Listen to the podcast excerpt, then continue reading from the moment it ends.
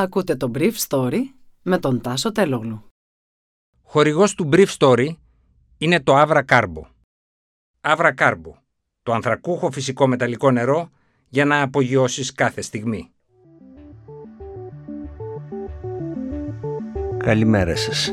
Σήμερα είναι Παρασκευή 28 Ιανουαρίου 2022 και θα ήθελα να μοιραστώ μαζί σας αυτά τα θέματα που μου έκανε εντύπωση.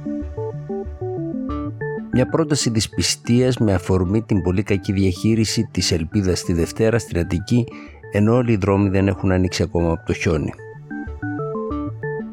Υπουργείο Κλιματικής Κρίσης εναντίον Αττικών Διαδρομών και πατούλης εναντίον κυβέρνησης για τα απόνερα της διαχείρισης της περασμένης Δευτέρας.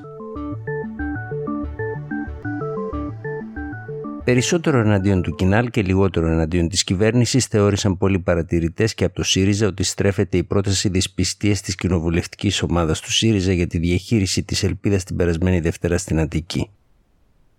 Στην πρόταση, ωστόσο, προβάλλονται ως κύρια θέματα η κακή σε αυτή τη φάση διαχείριση της πανδημίας με τους νεκρούς που ξεπέρασαν τους 2.293 τον Ιανουάριο, χθες ήταν πάλι πάνω από 100 για την ακρίβεια 113 και το κύμα της ακρίβειας.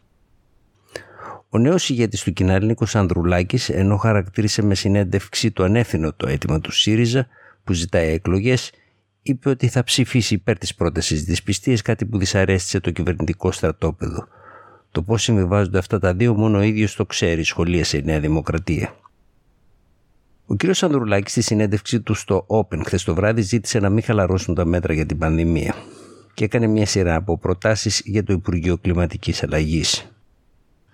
Το Υπουργείο Κλιματικής Αλλαγής είπε πρέπει να γίνει πραγματικό Υπουργείο με αρμοδιότητες, με χρηματοδότηση, με προσωπικό και όχι ένα κέλυφος όπως είναι σήμερα. Δεύτερον, πρέπει να τεθούν στόχοι ανθεκτικότητας. Τι σημαίνει αυτό; Κάτω από οποιαδήποτε περίσταση, κάτω από οποιοδήποτε ακραίο καιρικό φαινόμενο, κάποια κομμάτια του κράτους πρέπει να λειτουργούν. Τα αεροδρόμια, οι μεγάλοι οδικοί άξονες, το δίκτυο ενέργειας. Θέλω να σταθώ στο τελευταίο. Θυμάστε πέρσι τι έγινε στη Βόρεια Αθήνα, στη Βόρεια Αττική. Τι άλλαξε; Στο Ταμείο Ανάκαμψης, ο κ. Μητσοτάκης δίνει μόνο 60 εκατομμύρια ευρώ για την αναβάθμιση του δικτύου στις πόλεις και 40 εκατομμύρια ευρώ σε δασικές εκτάσεις, ενώ πρέπει να δώσει πολλαπλάσια για να έχουμε ένα δίκτυο ανθεκτικό και όχι να πληρώνει ο κόσμος πολλαπλάσια τιμή στο ρεύμα και να μην έχει ρεύμα στις πιο κρίσιμες στιγμές του χειμώνα. Στην αρχή ήρθε η ανακοίνωση των Αττικών διαδρομών.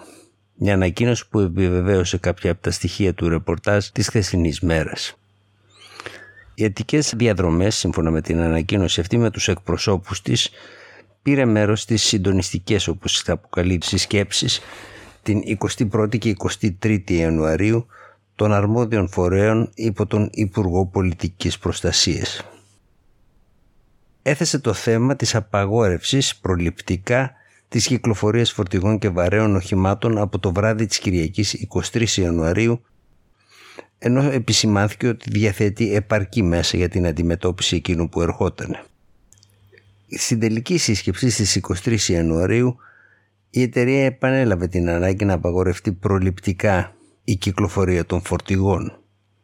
Συγκεκριμένα ανέφερε την ανάγκη για κλείσιμο των σχολικών μονάδων, απαγόρευση των φορτηγών από την Κυριακή το βράδυ, όπως είχε γίνει και με τη Μίδια, και επίσημη επικοινωνία από πλευράς πολιτείας για την ελαχιστοποίηση των μετακινήσεων στην Αθήνα. Φαίνεται ότι το Υπουργείο σύμφωνα με την ίδια ενημέρωση αρνήθηκε αυτές τις προτάσεις. Από την πλευρά του, το Υπουργείο Κλιματικής Κρίσης απάντησε με ανακοίνωση που εξέδωσε αργότερα χθες το βράδυ λέγοντας ότι διαψεύδει κατηγορηματικά ότι στις δύο συσκέψεις τέθηκε από τη συγκεκριμένη εταιρεία έτοιμα προληπτικής απαγόρευσης των φορτηγών βαρέων οχημάτων από το βράδυ της Κυριακής 23 Ιανουαρίου. Και μάλλον σε αυτό το σημείο το Υπουργείο λέει την αλήθεια διότι σύμφωνα με δικές μου πληροφορίες το αίτημα τέθηκε αλλά από άλλη εταιρεία εκείνη της Νέας Οδού.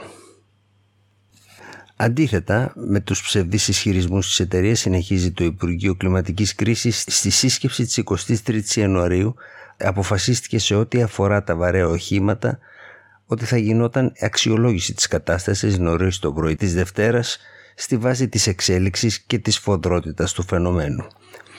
Αυτό άλλωστε συνέβη και στην περίπτωση της νέας οδού τη Δευτέρα το πρωί.